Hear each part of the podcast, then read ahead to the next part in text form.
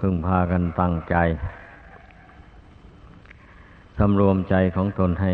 แน่วแน่ อย่าส่งใจไปทางอื่น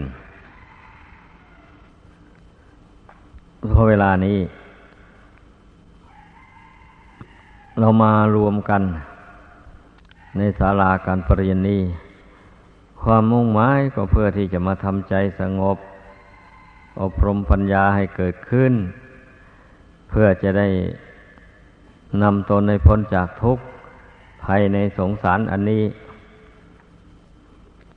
เมื่อเรามีจุดมุ่งหมายอย่างนี้ ก็ให้พึงพากันตั้งใจลง ก่อนอื่นเราต้องมองเห็นความทุกข์ทุกกาย ทุกใจ ทุกกายร่างกายนี่มันก็มีโรคภัยไข้เจ็บเบียดเบียน เดี๋ยวก็เจ็บนั่น เดี๋ยวก็ปวดนี่ ถ้าใครยังไม่เห็นทุกข์ในสังขารร่างกาย อันนี้ก็นั่งภาวนาลงไป นั่งให้นานๆ มันจะได้เห็นกองทุกข์ ถ้านั่งไม่นานนะไม่เห็นนะนั่งนานไปมันก็เจ็บ มันก็ปวดขึ้นมา นี่แหละจึงชื่อว่าทุกข์กายทุกข์ใจนั่นหมายถึงว่าใจไม่สงบ ใจไม่รู้แจ้งเห็นจริง ในสภาวะธรรมทั้งหลาย มีขันห้าเป็นต้นเพราะไม่รู้จริงตามเป็นจริง อย่างนี้แหละ เมื่อ ขันห้านี่มันแปรผันวันไว้ไป จิตก็วันไว้ไปตาม จิตจึงเป็นทุกข์ด้วยบะนี่นี่เรียกว่าทุกข์ใจ บางทีก็ทุกข์ใจ เกิดจากกิเลสมันเผาเอาอาร่างกายเป็นปกติอยู่แต่ว่าจิตใจไม่ปกติ มีความกำหนัดยินดี ใน ขันห้าที่ตนอาศัยอยู่นี่บ้าง มีความกำนัดยินดีในรูปเสียงกลิ่นรสเครื่องสัมผัสภายนอก ด้วย มีความโกรธแค้นขุนเคืองให้ใครต่อใคร มีความหลงเห็นผิดเป็นชอบ เห็นว่าขันห้าเป็นตัวเป็นตนเป็นเราเป็นเขา เมื่อมันเห็นอย่างนี้มันก็หวงไว้ จะนั่งภาวนาให้นานสักหน่อยก็ไม่ได้ กลัว กลัวจะเจ็บจะป่วย กลัวเจ็บอันนี้แหละ ความหวงแหนในขันห้านี่ ไม่ยอมปล่อยไม่ยอมวาง มันจึงเป็นทุกข์ใจ เพราะขันห้าไม่เที่ยงพระพุทธเจ้าเป็นตัวอย่าง พระองค์ทั้งมีรูปโฉมอันสวยสดงดงาม กว่าคนและเทวดาทั้งหลาย พระองค์ออกบวชแล้วก็ได้ฝึกตนทรมานตนจนว่าชู้ผอม ยังแต่หนังติดกระดูก เพื่อให้ได้บรรลุสัมมาสัมโพธิญาณแต่ก็ไม่ได้บรรลุสมพระประสงค์ เพราะดำเนินผิดทาง ได้เห็นว่ากิเลสนั้นมันซ่อนอยู่ในร่างกาย ต้องอดนอนผ่อนอาหารให้ร่างกายนี่มันสูบลงไป พร้อมลงไปแล้วกิเลสมันจะเบาบางไปด้วยกัน หรือมิฉะนั้นก็ทรงเห็นว่า การอดนอนผ่อนอาหารนี่แหละจะเป็นแนวทางตัดสรู้สัมมาสัมโพธิญาณ จึงได้อดนอนผ่อนอาหารลองดู เมื่อเห็นว่าไม่ใช่หนทางแล้วพระองค์ก็ไม่งมงาย อยู่ในปฏิปทาอย่างนั้น ทรงเห็นนิมิตมาปรากฏในพระไทยเป็นพินสามสาย สายทีแรกดีดเข้าทีเดียวขาดเลย เปรียบได้กับบำเพ็ญทุกขกิริยา ทรมานกายให้เหนื่อยเปล่า ไม่ได้มรรคผลอะไรพินสายที่สอง สายยานเกินไป เมื่อดีดเข้าท่านี้ก็เสียงไม่ดังไพเราะ เปรียบได้กับบุคคลผู้ที่ออกบวชแล้ว กายห่างจากความรักความชังความหลงแล้ว แต่ว่าใจยังไม่ห่าง จิตใจยังไปผูกพันกับรูปเสียงกลิ่นรสเครื่องสัมผัสอะไรอยู่ หายนอกนู่น อันนี้แม่นจะทรมานตนยังไงยังไง ก็ไม่ได้สำเร็จมรรคผลได้ ถ้าใจไปผูกพันอยู่กับของรักของชังต่างๆ ในโลกนี้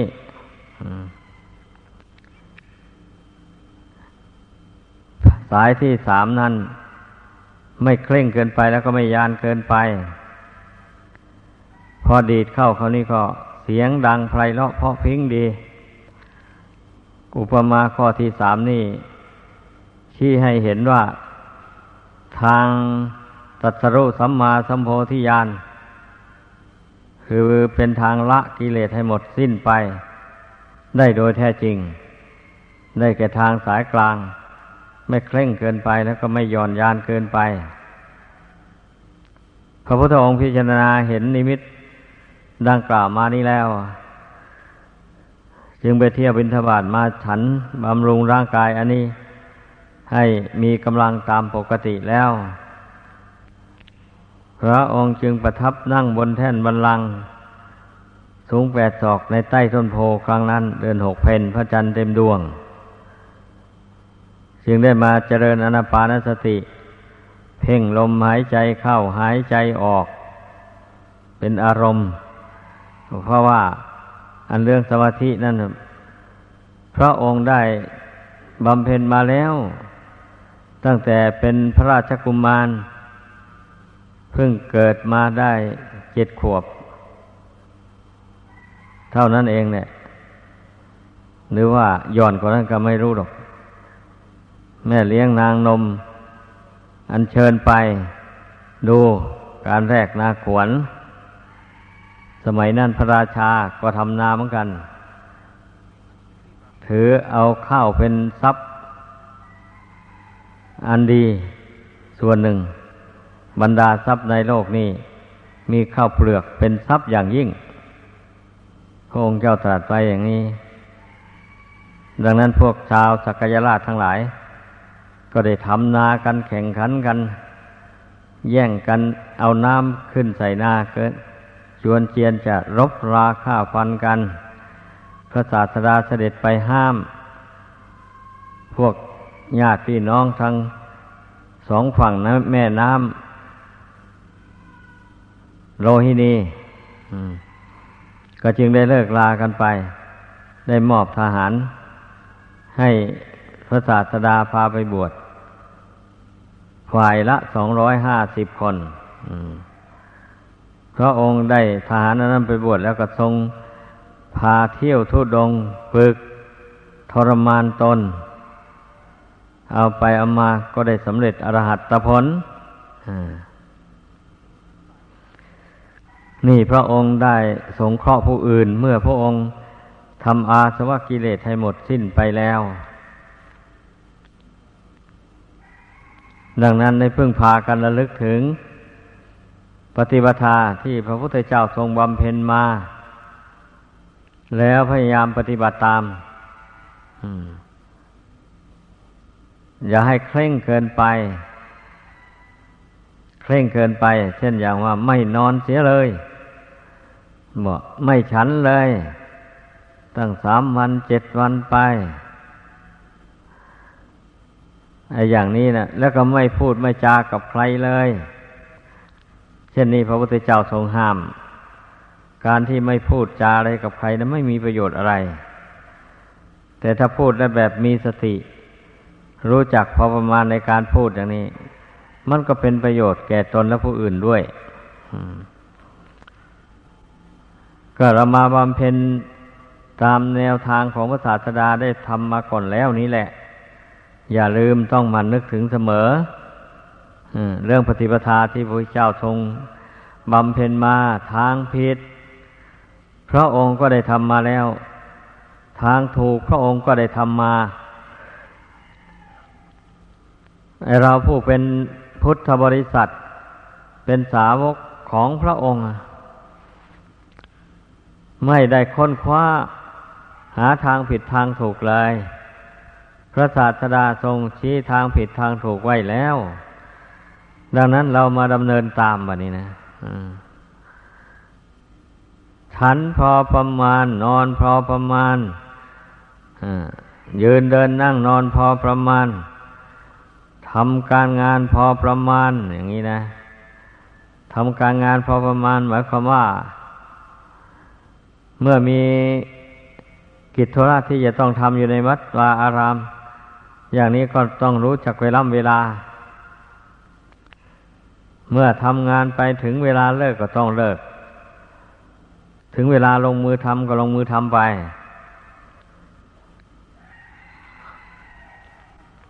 ก็อย่างนี้เราจึงเรียกว่า เป็นผู้รู้จักประมาณในการกระทำความเพียรต่าง ๆ ไม่หย่อนยานเกินไป แล้วก็ไม่เคร่งคัดเกินไป ดำเนินตามทางที่พระศาสดาเดินมาแล้ว การพูดการจาในก็พอประมาณเรียกว่าไม่ให้เกินขอบเขต คนส่วนมากนะเมื่อได้นั่งคุยกัน สนทนากันแล้วไม่อยากเลิกแล้ว หาเรื่องอะไรต่ออะไรตลกคบคันมาพูด สู่กันฟังแล้วหัวเลาะกันอะไรหมู่นี้นะ นี่พวกเราจะไปทำกัน การที่เราไปเพลิดเพลินกับอารมณ์ภายนอกนั้นทำให้จิตพุ่ง มันจะไม่เข้าถึงความสงบได้เลย ผู้ที่ปล่อยจิตให้เพลินไปอย่างนั้นน่ะ หากก็มีศรัทธาได้นั่งสมาธิภาวนา เข้าไปอย่างนี้ ก็ปลุกปล้ำจิตใจนั้นเต็มที่เลยถึงจะสงบลงได้ เพราะว่าใจมันเคยชื่นชมยินดีกับอารมณ์ภายนอก อยู่เต็มที่แล้วดังนั้นน่ะ จะมาสะกดมันให้มันสงบนิ่งเป็นหนึ่งอยู่นี่มันจะไม่ยอมง่ายๆอะนั่นแหละมันนี่เมื่อผู้ใดรู้ว่า การปล่อยจิตให้ฟุ้งซ่านเลื่อนลอยไปฉะนั้นไม่ใช่หนทางพ้นทุกข์เป็นทางไปสู่ทุกข์การการทำจิตให้สงบระงับ จากนิวรณ์ห้านั้นเป็นทางพ้นทุกข์ได้โดยแท้ เมื่อพิจารณาตามเหตุปัจจัย ดังกล่าวมานี้แล้ว บุคคลผู้นั้นก็จะพยายามบำเพ็ญไปตามทางสายกลางนี้บางคราวมันมันขาดเสียอย่างใดอย่างหนึ่งเราก็จำเอาไว้ แล้วพยายาม ทำให้มันสมบูรณ์บริบูรณ์อย่างนี้แหละ จึงเรียกว่าดำเนินตามทางสายกลาง เมื่อดำเนินทำตามทางสายกลางอย่างว่านี้แล้ว จิตใจมันก็ชอบเป็นกลางบัดนี้นะนั้นให้พากันทำอุบายแยบคายในใจ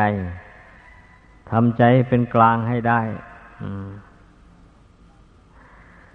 อย่าอย่าให้มันเอียงไปข้างรัก อย่าให้มันเอียงไปข้างชัง อย่าให้มันเอียงไปข้างหลง ต้องตื่นตัวอยู่เสมอว่าร่างกายนี้มันไม่เที่ยง แต่ความตายเป็นของเที่ยงทีนี้ตายไปแล้วนะมีอะไร ติดตัวไป ก็มีแต่บุญกับบาปกับกิเลสนั่นแหละ ที่ผู้ใดยังละไม่หมด หรือว่าผู้ใดสะสมไว้ยังไง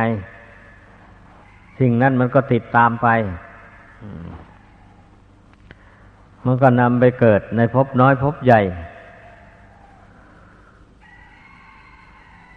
เกิดภพใดชาติใดมันก็จะมาแก่เจ็บตายเหมือนกันนี่แหละนั้นพิจารณาให้มันเห็น ทุกอันเกิดจากความเกิดแก่เจ็บตายอันนี้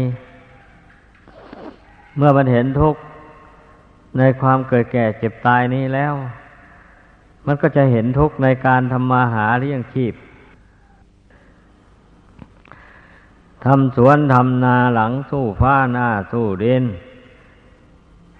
ไปเป็นลูกแจ้งจ้างกรรมกรทำงานให้เขา เขาก็บังคับให้ทำงาน ไม่หยุดไม่ยัง้ง อันหมู่นี้นะแล้วจะไม่ให้มันเป็นทุกข์อย่างไรล่ะ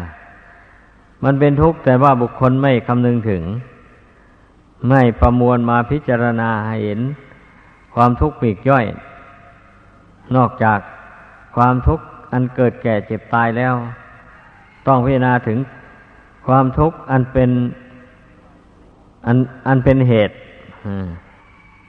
เรายังละมันไม่ได้เหตุเมื่อละเหตุแห่งทุกข์นี้ได้แล้วทุกข์ทางใจมันก็ดับลง แต่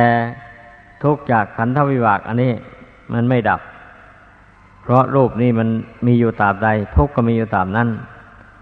เนื่องจากมันไม่เที่ยงแท้แน่นอนอพิจารณาให้มันเห็นอย่างนี้ โดยแจ่มแจ้ง แล้วมันจะได้เกิดนิพพิทาความเบื่อหน่าย ต่อความเป็นอยู่ในโลกนี้ ว่าเรา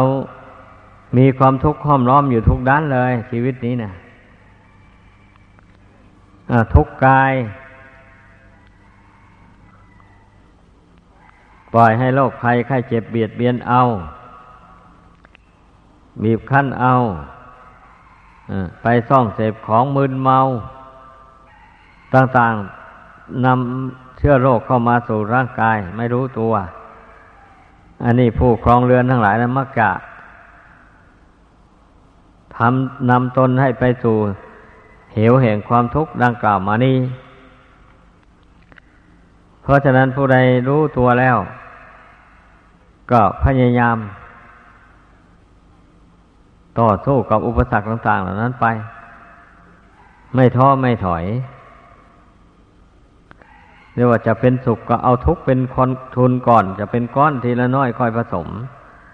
จะเป็นพระก็ต้องละกรรมารมณ์ จะเป็นพรหมก็ต้องเพียรเรียนทำฌาน ท่านนักปราชญ์ทั้งหลาย ท่านจึงผูกเป็นคำโครงไว้อย่างนี้นะทำความดีอะไร ถ้าไปกลัวแต่ทุกข์กลัวแต่ยากลำบาก อยู่อย่างนั้นเนี่ยมันก็ไม่สำเร็จไปได้การงานต่าง ๆทำการงานที่สำเร็จได้นั้นก็เพราะเหตุว่าอดทนอดกั้นต่อความทุกข์ ถ้าไม่เหลือไว้ใสจริง ๆแล้ว ก็ไม่หยุดการหยุดงาน แต่ไม่ทำเกินขอบเขตถึงเวลาพักก็ต้องพัก ถึงเวลานอนก็นอน ถึงเวลาทำการงาน ก็ทำการงานตามการตามเวลาที่เหมาะสม นี่ การที่บุคคลมาเห็นทุกข์เห็นภัยในสงสารอย่างนี้นะ ผู้นั้นก็จะไม่เพลิดเพลินไม่มัวเมาจะแสวงหาแต่ความสงบเป็นฐานที่ตั้งของปัญญาพอมาพิจารณาเห็นแล้วว่า ปัญญาณรานังรัตนัง ปัญญาเป็นแก้วนรชของนรชนทั้งหลายนนี่ ดังนั้นเราทุกคนจึงต้องอบรมปัญญาให้เกิดขึ้น ราะปัญญานี่มันเป็นที่สุดแห่งทุกข์ ในเมื่อบุคคลใดมีปัญญาแล้วก็ย่อมรู้แจ้งในทุกข์ตามเป็นจริง อย่างนั้น ถ้าปัญญายังไม่เกิดแล้ว ยังยังไม่รู้แจ้งหรอก รู้อยู่ทุกข์แต่ไม่รู้แจ้งโดยปัญญา มันก็ไม่เกิดนิพิทาความเบื่อหน่าย ดังนั้นนะเราจึงต้องอบรมสมาธิให้ ตั้งมั่นลงไป ได้แล้ว ก็จึงหัดคิดหัดพิจารณาธรรมะที่บรรยายให้ฟังไปหมนี้ มันก็ล้วนแต่เป็นอุบาย ภาวนาสอนใจทั้งนั้นเลยดังนั้นให้จำอุบายเหล่านี้ไว้ไปสอนตนเข้าไป อย่านิ่งนอนใจอย่าประมาท ถ้าผู้ใดประมาทแล้วกิเลสมันก็ครอบงำเอาทันที เพราะกิเลสมันจ่อหัวคิวอยู่แล้ว พอจิตใจเผลอสติเท่านั้นแหละ กิเลสมันก็โผล่หัวขึ้นมาครอบงำจิตใจนี้เลยอ่าเป็นอย่างนั้น เพราะฉะนั้นจึงเคยพูดมาอยู่เสมอว่า กิเลสตัณหานี่นะมันกลัว แต่สติกลัวแต่ปัญญาของคนเรานี่แหละถ้าหากว่าไม่อบรมสติปัญญาให้เกิดขึ้นแล้ว กิเลสมันไม่กลัวเลยมันครอบงำย่ำยีจิตใจอยู่อย่างนั้น ให้สังเกตดูถ้าสมัยใด มีจิตใจประกอบไปด้วยสมาธิแล้วก็ประกอบด้วยปัญญา มาพิจารณาเห็นขันห้านี่เป็นอนิจจังทุกขังอนัตตาอยู่เสมอเสมอไป เพ่งอยู่ภายในนะ ไม่ใช่บริกรรมออกไปภายนอก เพ่งดูอยู่ภายในร่างกายนี่หัดเพ่งบ่อยๆเข้ามันก็เกิดแสงสว่างขึ้น ถ้าไม่หัดนั่ง เพ่งบ่อยๆแล้ว แสงสว่างภายในกายภายในใจก็ไม่เกิดขึ้นเป็นงั้น ภายในจิตใจนะมืดตื้อมองไม่เห็นอะไร ดังนั้นจึงพากัน อบรม ให้ศีลให้สมาธิให้ปัญญานิบังเกิดขึ้น ในกายในใจอันนี้ เพราะการสำรวมศีลก็คือสำรวมกายสำรวมวาจา ไม่ทำไม่พูดไป ในข้อบัญญัตินั้นนั้นพระองค์ทรงห้ามไว้อย่างไงเราก็ไม่ล่วงเกินก็อย่างนี้แหละจึงเรียกว่าเป็นผู้เคารพ ต่อพระพุทธพระธรรมพระสงฆ์เมื่อเคารพอย่างนี้ก็เป็นเหตุได้ทำความเพียรพระศาสดาทรงสอนว่า ความเกียดข้านก็เป็นมลมนทินของผิวหนัง ดังนั้นเราจึงไม่ถือมั่นอยู่ในความเกียดคร้าน อยู่ในความอ่อนแอ ต่างๆหมดนั้นต้องขยันขันแข็งทำอะไรนะอย่าเฉยชา เช่นบางคนน่ะ นอนตื่นขึ้นมากับง่วงอยู่นั่นไปทำอะไรก็ไม่ได้ในอย่างนี้เราเรียกว่า มัน ถือมั่นอยู่ในความหลับความนอน ไม่เห็นโทษของมัน ถ้าผู้ใดเห็นโทษแล้ว มันก็จะตั้งอกตั้งใจขจัดความง่วงเงาหานอน ต่างๆให้สงบระงับไปเมื่อความง่วงมันสงบระงับไปจิตใจก็ดี ร่างกายก็ดี ก็กระปี้กระเป๋าเบิกบานผ่องใส คิดอะไรก็รู้ได้เห็นได้ ทันทีอันนี้เราเรียกว่าบุคคลพยายามพึ่งตัวเอง ไม่ไม่หวังว่าจะพึ่งบุปชาอาจารย์ตลอดไปมันจะพึ่งกันได้ยังไงตลอดไป ไม่มีทางเพราะว่าสังขารนี่เป็นของไม่เที่ยง มันย่อมแปรผันไปมาอยู่อย่างนั้น มีแต่พระนิพพานแห่งเดียว ซึ่งไม่ขึ้นไม่ลงไม่สูงไม่ต่ำพระองค์ทรงปฏิเสธหมด พระนิพพานทำไมยังปฏิเสธอย่างนั้นเห็นปฏิเสธว่าพระนิพพานไม่มีอยู่บนฟ้าอากาศ ไม่มีอยู่ดวงดาว ดวงพระจันทร์ดวงพระอาทิตย์ในโลกนี้ในพื้นแผ่นดินก็ไม่มี ในน้ำก็ไม่มีอ้าว ถ้าอย่างนั้นนิพพานก็ไม่มีนะสิ มีอยู่ความละราคะโทสะโมหะหมดสิ้นไปนั่นแหละ เป็นนิพพานใครนิพพานจิตสินิพพานนะเพราะจิตตรงนี้แหละ มันเล่ร่อนอยู่ในโลกสงสารนี้มา นับชาติไม่ท้วนแล้วเพ ราะมันยังสร้างบุญบารมีไม่เต็ม จึงไม่สามารถที่จะหลุดพ้นจากจากอำนาจของกิเลสไปได้ ผู้ใดรู้อย่างนี้แล้ว ก็พยายามสร้างบารมีให้แก่กล้าขึ้นไปในตนเรื่อยๆไป สร้างทานะบารมี ยินดีในการบริจาคทานสสร้างศีลบารมี ยินดีในการรักษาศีลสำรวมกายวาจา ให้เป็นไปตามศีลนี่แหละให้เป็นไปตามศีลไอ้บุคคลผู้ที่จะมีปัญญาเฉลียวฉลาดได้ ก็อย่างที่ว่ามาแล้วนั่นแหละอย่าไปลืมนะต้องมีสมาธิเป็นพื้นฐาน ถ้าจิตยังสงบไม่ได้ อย่าเพิ่งพิจารณาอะไรก่อน ต้องทำจิตให้สงบให้เบิกบานผ่องใสซะก่อน แล้วปัญญามันก็เกิดขึ้นแหละบัดนี้เมื่อเรานึกคิด ต้องการอยากจะรู้เรื่องอะไรอะ เรื่องนั้นก็โผล่ขึ้นมาในจิตใจ พร้อมทั้งเห็นให้เห็นแจ้ง